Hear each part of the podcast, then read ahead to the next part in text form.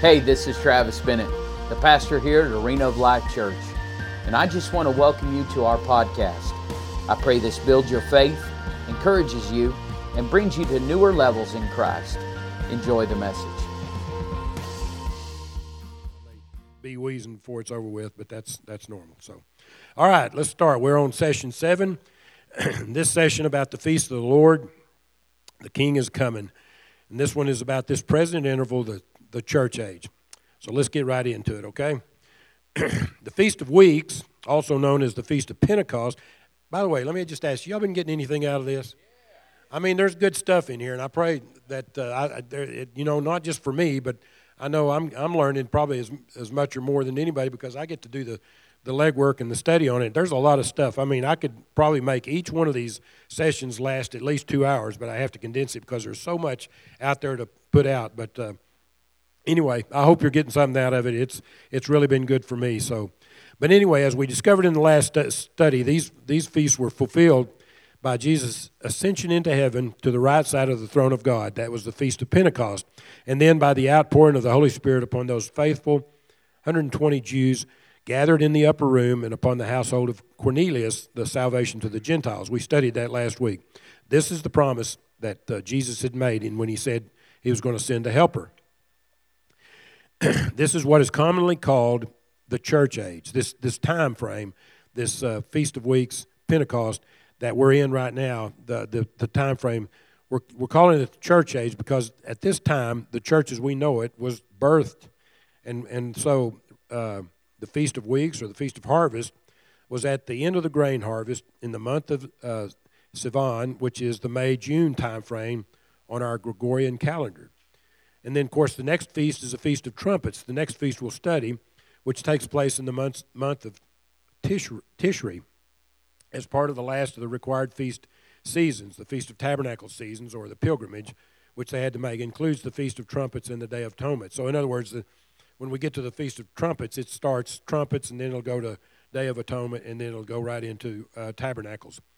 And the prophetic implication of this feast season is huge you don't want to miss these studies. And I'm telling you, it's going to be good because we're talking now about the, the stuff that happens uh, later. In, in, other words, the prophetic implications are the things of, of the last times, even though these feast seasons are, are were being celebrated uh, at the time of Moses or from that point on.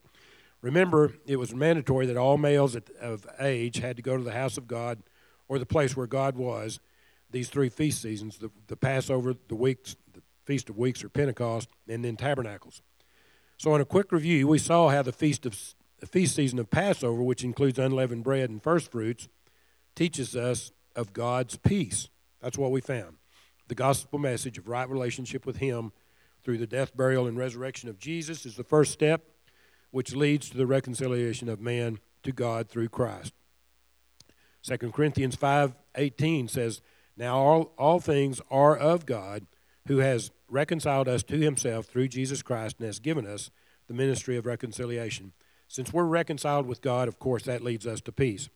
The Feast of Pentecost teaches us what should be our second encounter with God the receiving of power through the indwelling and baptism of the Holy Spirit, which brings us to all us, us all into perfect unity in the church universal, both Jew and Gentile. We talked about that last week. We're talking about the symbology of the two loaves with leaven waved before the Lord, representing the Jew and the Gentile. At the time of true conversion, we are indwelt by the Spirit, Spirit of God, but God wants us to have this baptism so that we might have the power, the boldness, and the authority to be bold witnesses to the Lordship of Jesus. Jesus. When you come to become born again, the Spirit of God comes to live within you. He's, he indwells you at that time. But you need that baptism of the Holy Spirit for the power to be able to do the things in your life to overcome sin, to, with, to be the bold witness that you need to be. I encourage you, if you have not had the baptism of the Holy Spirit, it's time to get it and get that power you need because these days you need everything you can get to overcome the world. it was this second encounter with God rather than the resurrection that transformed Peter from being a weenie coward, timid, and denying Jesus three times to the man who stood before the great crowd shortly after the upper room experience and preached the gospel to a large crowd and 3,000 were saved. The power of the Holy Spirit on this little upper room group of ordinary men and women turned their world upside down. You can see that in Acts 17 6. So before we get out of uh, Shavuot, that's the Hebrew word for the Feast of Weeks, I want to give a little more, more insight that is important in our understanding of the Gentiles coming into the promises of God. I was not able to cover this in the last class, that's, what, that's so I just wanted to cover it this time, because I think it's very important we see this because it's one of the things that um, that uh, well we'll see. One of the customary practices of the Jewish people as they go through the, the counting of the Omer days. Remember we talked about that. They count for 50 days from the from the day after first fruits. Uh, they count 50 days until uh, the Feast of Pentecost. That's where Pentecost got its name, 50. Uh, was so they one of the things that they do was to stay up all night and study scriptures. The passages of Psalm 119 being one that they focused on. In other words, 119 is the scripture. It's the passage that has great insight into the into the precepts and and uh, uh, laws of the of the Word of God, and all put into uh, Psalms. Another is the book of Ruth. In fact, on the day of Pentecost or weeks, the entire story of Ruth and her relationship with Boaz, the kinsman redeemer, is read in the synagogue or the temple setting or wherever it might be, depending on where you're at. what is a kinsman redeemer? In biblical times, a male relative who, according to various laws of the Pentateuch, had the privilege or responsibility to act on behalf of a relative that was in trouble, in danger, or in need. The Hebrew term goel for kinsman redeemer designate designate ones who one who delivers or rescues or redeems property or a, per, a person. There's some reference verses there. You can go to those later, and I'd encourage you, as always, to do that. The kinsman who redeems or vindicates a relative is illustrated most clearly in the book of Ruth, where the kinsman redeemer is Boaz. This is very interesting because of its obvious message concerning Christ. And here are a few of the parallels to consider. Boaz was from Bethlehem, Jesus was from Bethlehem. Boaz was the master of the harvest, Jesus is the Lord of the harvest. Boaz was a, kin, was a kinsman redeemer, and Jesus is a kinsman redeemer. The story of Ruth and Boaz begins when Ruth and her mother in law Naomi returned to Bethlehem from Moab, where they had been living. Naomi's husband and both sons, one of the husbands, uh, one, one, the husband of Ruth, had died, leaving the women penniless and without a male protector. In other words, Naomi's husband, I think his name was uh, Abimelech or something like that, he died, and, the bo- and, and both sons, which were Malion and Chilion, which actually means weakly and sickly if you look it up in Hebrew.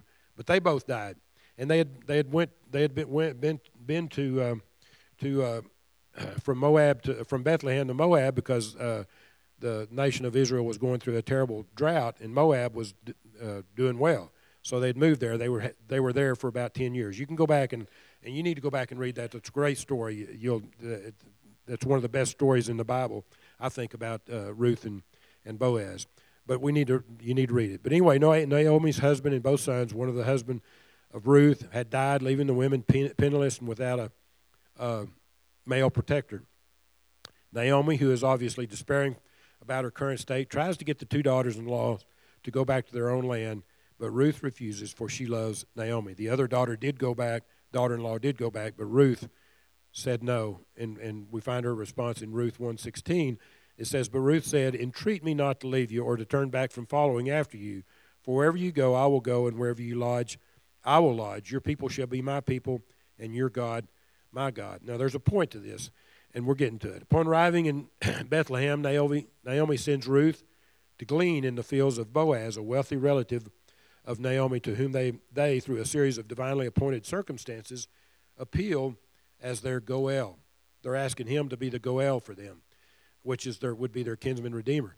Boaz consents and willingly takes Ruth as his wife, and together they bear a son named Obed, who became grandfather of David, the forefather of Jesus.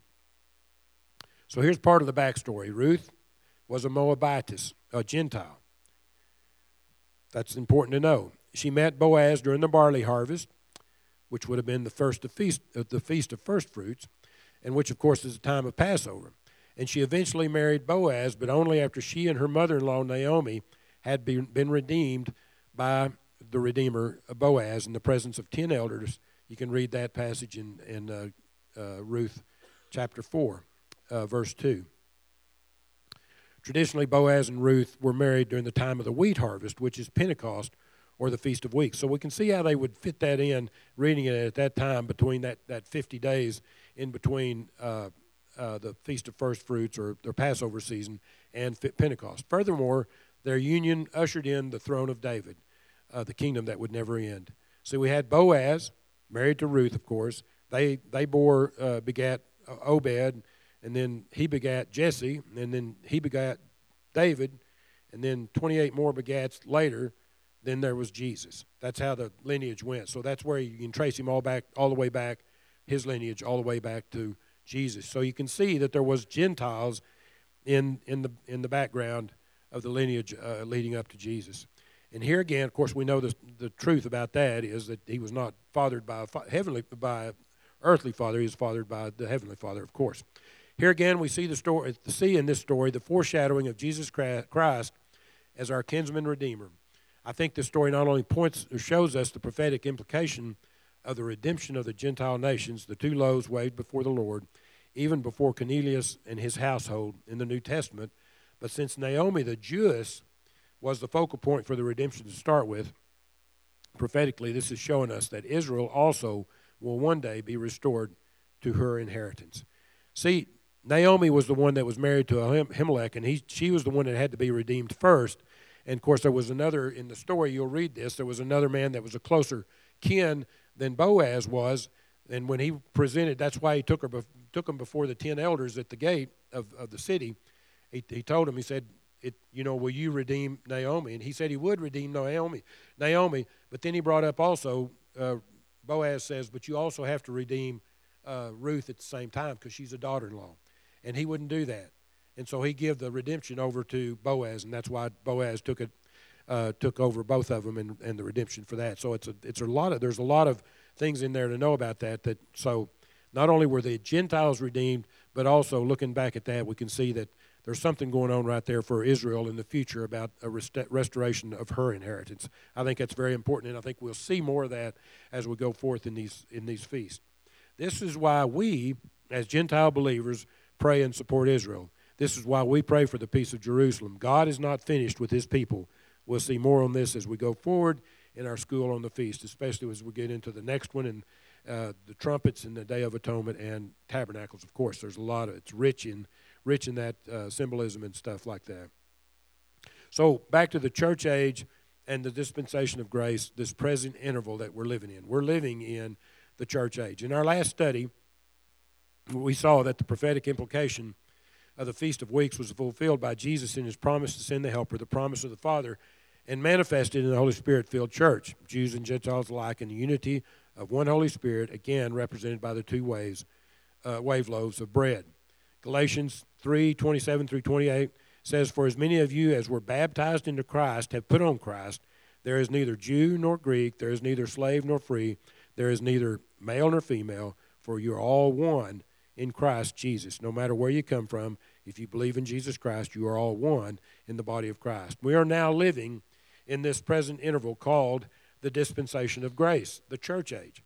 This is this is uh, this started with the birth of the church and will end with a catching away of the church, the rapture. How many of you believe in the rapture? You think there's going to be a rapture one day?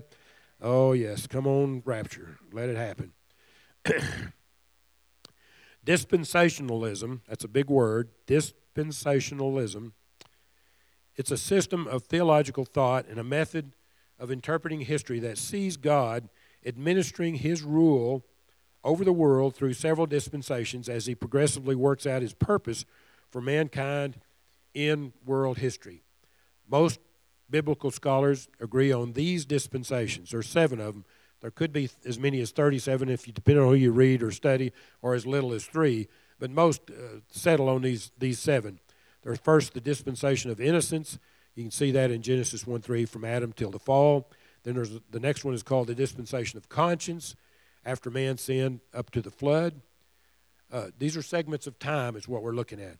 And then there's the dispensation of human government. After the flood, man was allowed to eat meat and various other things, and the death, death penalty was instituted during this time of uh, dispensation of human government. Then there's the dispensation of promise. This comes from Genesis 12, from the promises to Abraham up to Moses and the giving of the Torah, the law.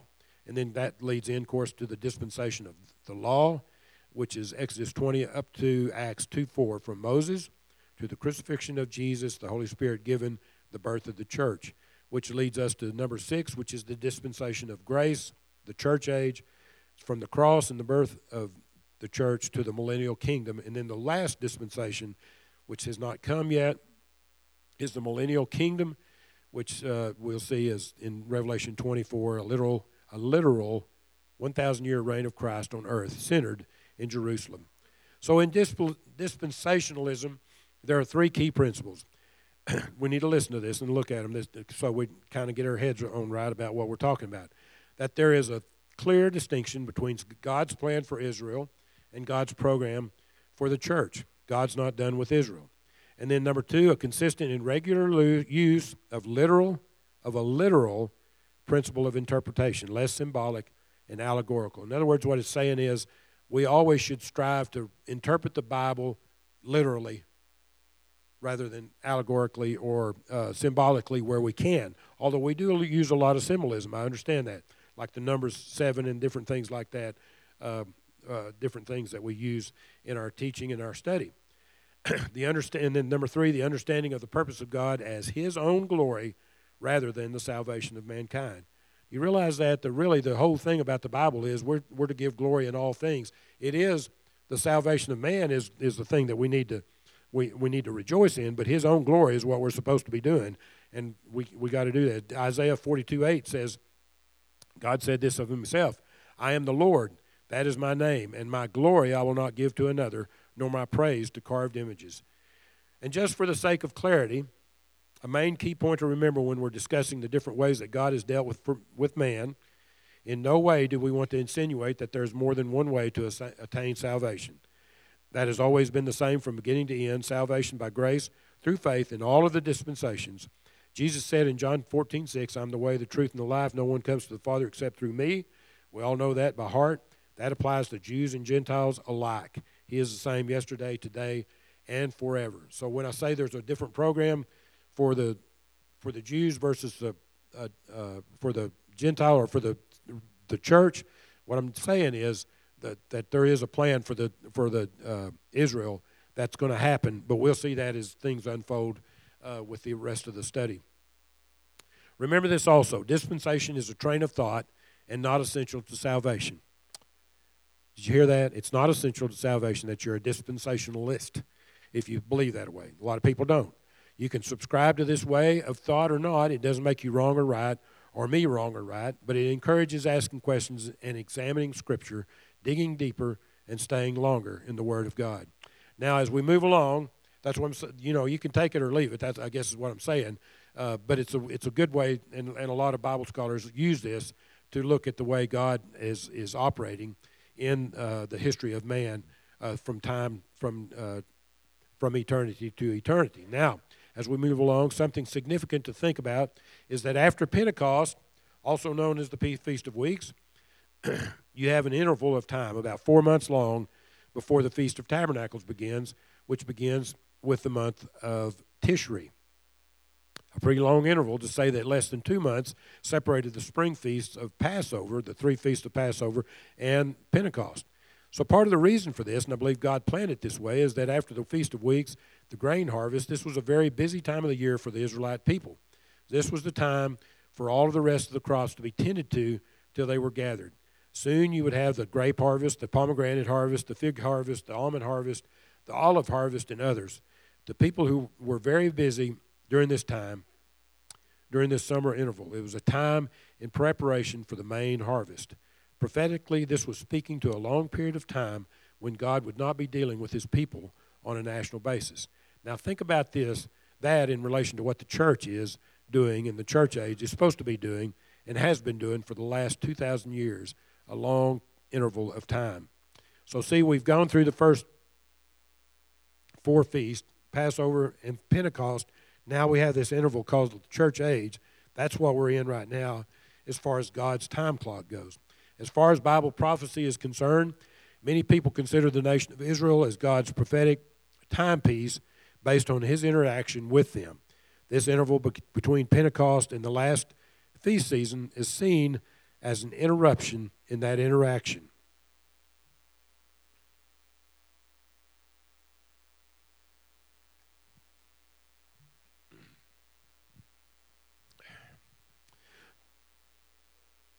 God chose Israel, the Jews, as a nation of people through whom he would work work out certain of his divine plans and purposes. God would use them to write down and preserve the scriptures to bring the Messiah into the world, into the world and to proclaim the gospel message of Jesus to all nations.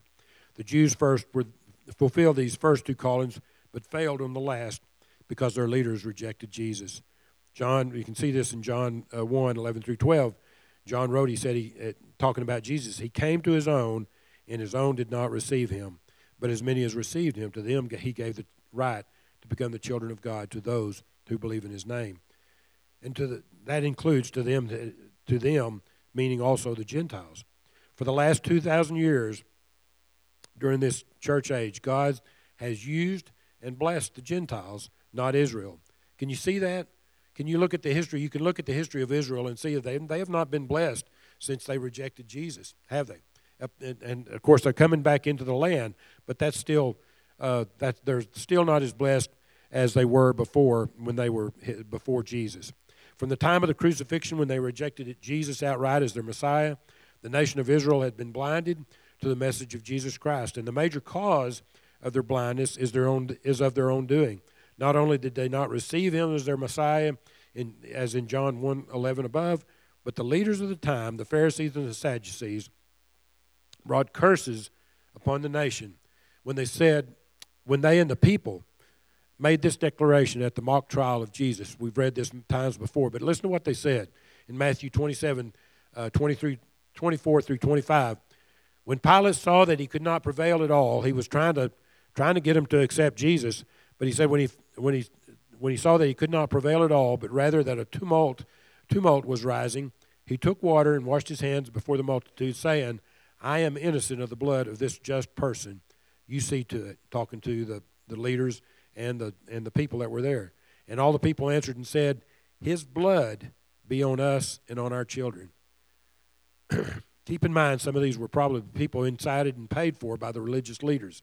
These were not the same people that just a few days earlier were singing Hosanna in the highest at his triumphal entry. Can you believe that, though? They, they cursed themselves by saying, His blood be on us and our children. And that's what happened. Ever since then, they've been cursed. They've been a wandering uh, nation. Israel, during, during this age of dispensation or dispensation, Israel has wandered from nation to nation. She has been beaten, tortured, imprisoned, and brutally slain. We saw that in the Holocaust, how many millions, over six million, were killed during the Holocaust alone, and probably even untold others all throughout the ages. Her total rejection of her Messiah has left her house desolate.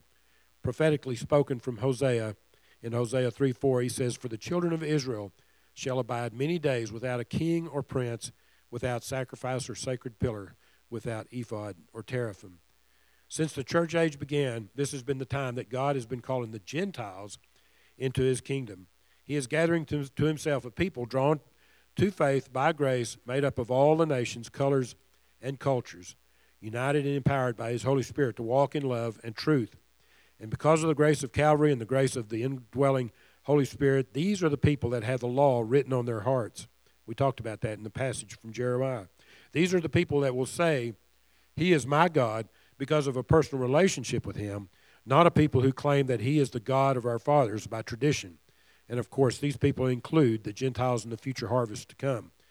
Here is a passage in the book of Acts where James, the leader of the Jerusalem church, is acknowledging at the at the Jerusalem Council uh, what happened in the household of the centurion uh, uh, centurion Cornelius.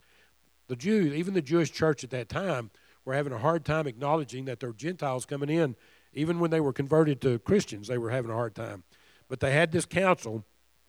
James was provi- presiding over it because he was leader of the Jerusalem church, and and so uh, Paul and Barnabas got up there and made their arguments about what happened. And Peter had, had converted uh, Cornelius and his household. And he says, So Simon has declared how God at the first visited the Gentiles to take out of them a people for his own name, uh, for his name. And with this words, the words of the prophet uh, agree, just as it is written, After this I will return, and I will rebuild that tabernacle of David, which is fallen down. I will rebuild its ruins, and I will set it up, so that the rest of mankind may see the Lord, even all the Gentiles who are called by my name, says the Lord, who does all these things. So they're acknowledging at that time that yes, the Gentiles are going to be part of this uh, this church, this great harvest. And so the mission of the church has been to preach and teach the gospel to all the all the world. The Great Commission is not on hold, but still the central focus and purpose of the church, as given by Jesus in some of his last words before ascending into heaven, he said in Matthew 28, verses 19 and 20, he says, Go therefore and make disciples of all the nations. There we go again. There's only one Jewish nation, but all the nations are, are Gentiles, baptizing them in the name of the Father and of the Son and the Holy, Holy Spirit, teaching them to observe all things that I've commanded you, and lo, I'm with you always, even into the end of the age. Now, so note all the nations and to the end of the age. Jesus is saying that this message of the gospel is for all nations, all races, all cultures and creeds, and must be preached to the end of the age, meaning an era of time of, de- of a time of indefinitely long period that will come will come to an end. There's no definite time etched in stone. It's, it's as open ended right now. Only God knows that time, but it will come to an end. I believe this speaks to the end of the church age when the rapture will occur. The Holy Spirit and His indwelling presence on the earth will leave with the raptured church, and soon thereafter will be the revealing of the lawless one and the beginning of the great tribulation. How many of you know? I think we're close to this time. Any of you? Any of you get that feeling? I know you do. But God is not through with His people, the nation of Israel. Remember, God is a co- is not a covenant breaker; He's a covenant keeper. Exodus six, uh, verses six through seven says. Therefore say to the children of Israel, I am the Lord. I will bring you out from under the burdens of Egypt, of the Egyptians. I will rescue you from their bondage, and I will redeem you with an outstretched arm and with great judgments. And I will take you as my people, and I will be your God. Then you shall know that I am the Lord your God who brings you out from under the burdens of the Egyptians. See, this is what he first told them when he was talking to them when they were still in Egypt. He said, I'll be your God. I'm going to, you're going to be my people, and I'm going to be your God. God can't, he can't deny himself. He can't say something and, and then turn his back on there because he, that would not be just. That's not God. So, and then in Deut- Deuteronomy 7, uh, verse 9, he says, Therefore know that the Lord your God, he is God, the faithful God, who keeps covenant and mercy for a thousand generations with those who love him and keep his commandments. And then Psalm 108, 105, uh, verse 8, he says, He remembers his covenant forever the word which he commanded for a thousand generations. He's not going to forget. God is not a forgetful God. He is a covenant keeper, and he's got a plan. Uh, even though we may not know that plan, he's got a plan. And as, I've said before, please take the time to read the Romans uh, chapters 9 through 11, especially chapter 11, and you'll see that Israel's rejection is not total and not final. Romans 11:5. I'll just give you uh, a couple. It says, Even so, then, at this present time, there is a remnant according to the election of grace. How many of you know that God works a lot of times through the remnant? It's not just through the vast majority, but through the remnant He works. And that uh, He's got people uh, reserved for that. And then in Romans 11 25, He says, For I do not desire, brethren, that you should be ignorant of this mystery, lest you should be wise in your own opinion, that the blindness in part has happened to Israel until the fullness of the Gentiles has come in. See, these are just a few teaser verses. That's why I want you to go back and read. There's 30, 36, just in uh, Romans uh, chapter 11, there's 36 verses. You need to go, go back and you'll see what I'm talking about. The church age period fills the great time gap between the two comings of Jesus. He came the first time as the Passover lamb who died for our sins.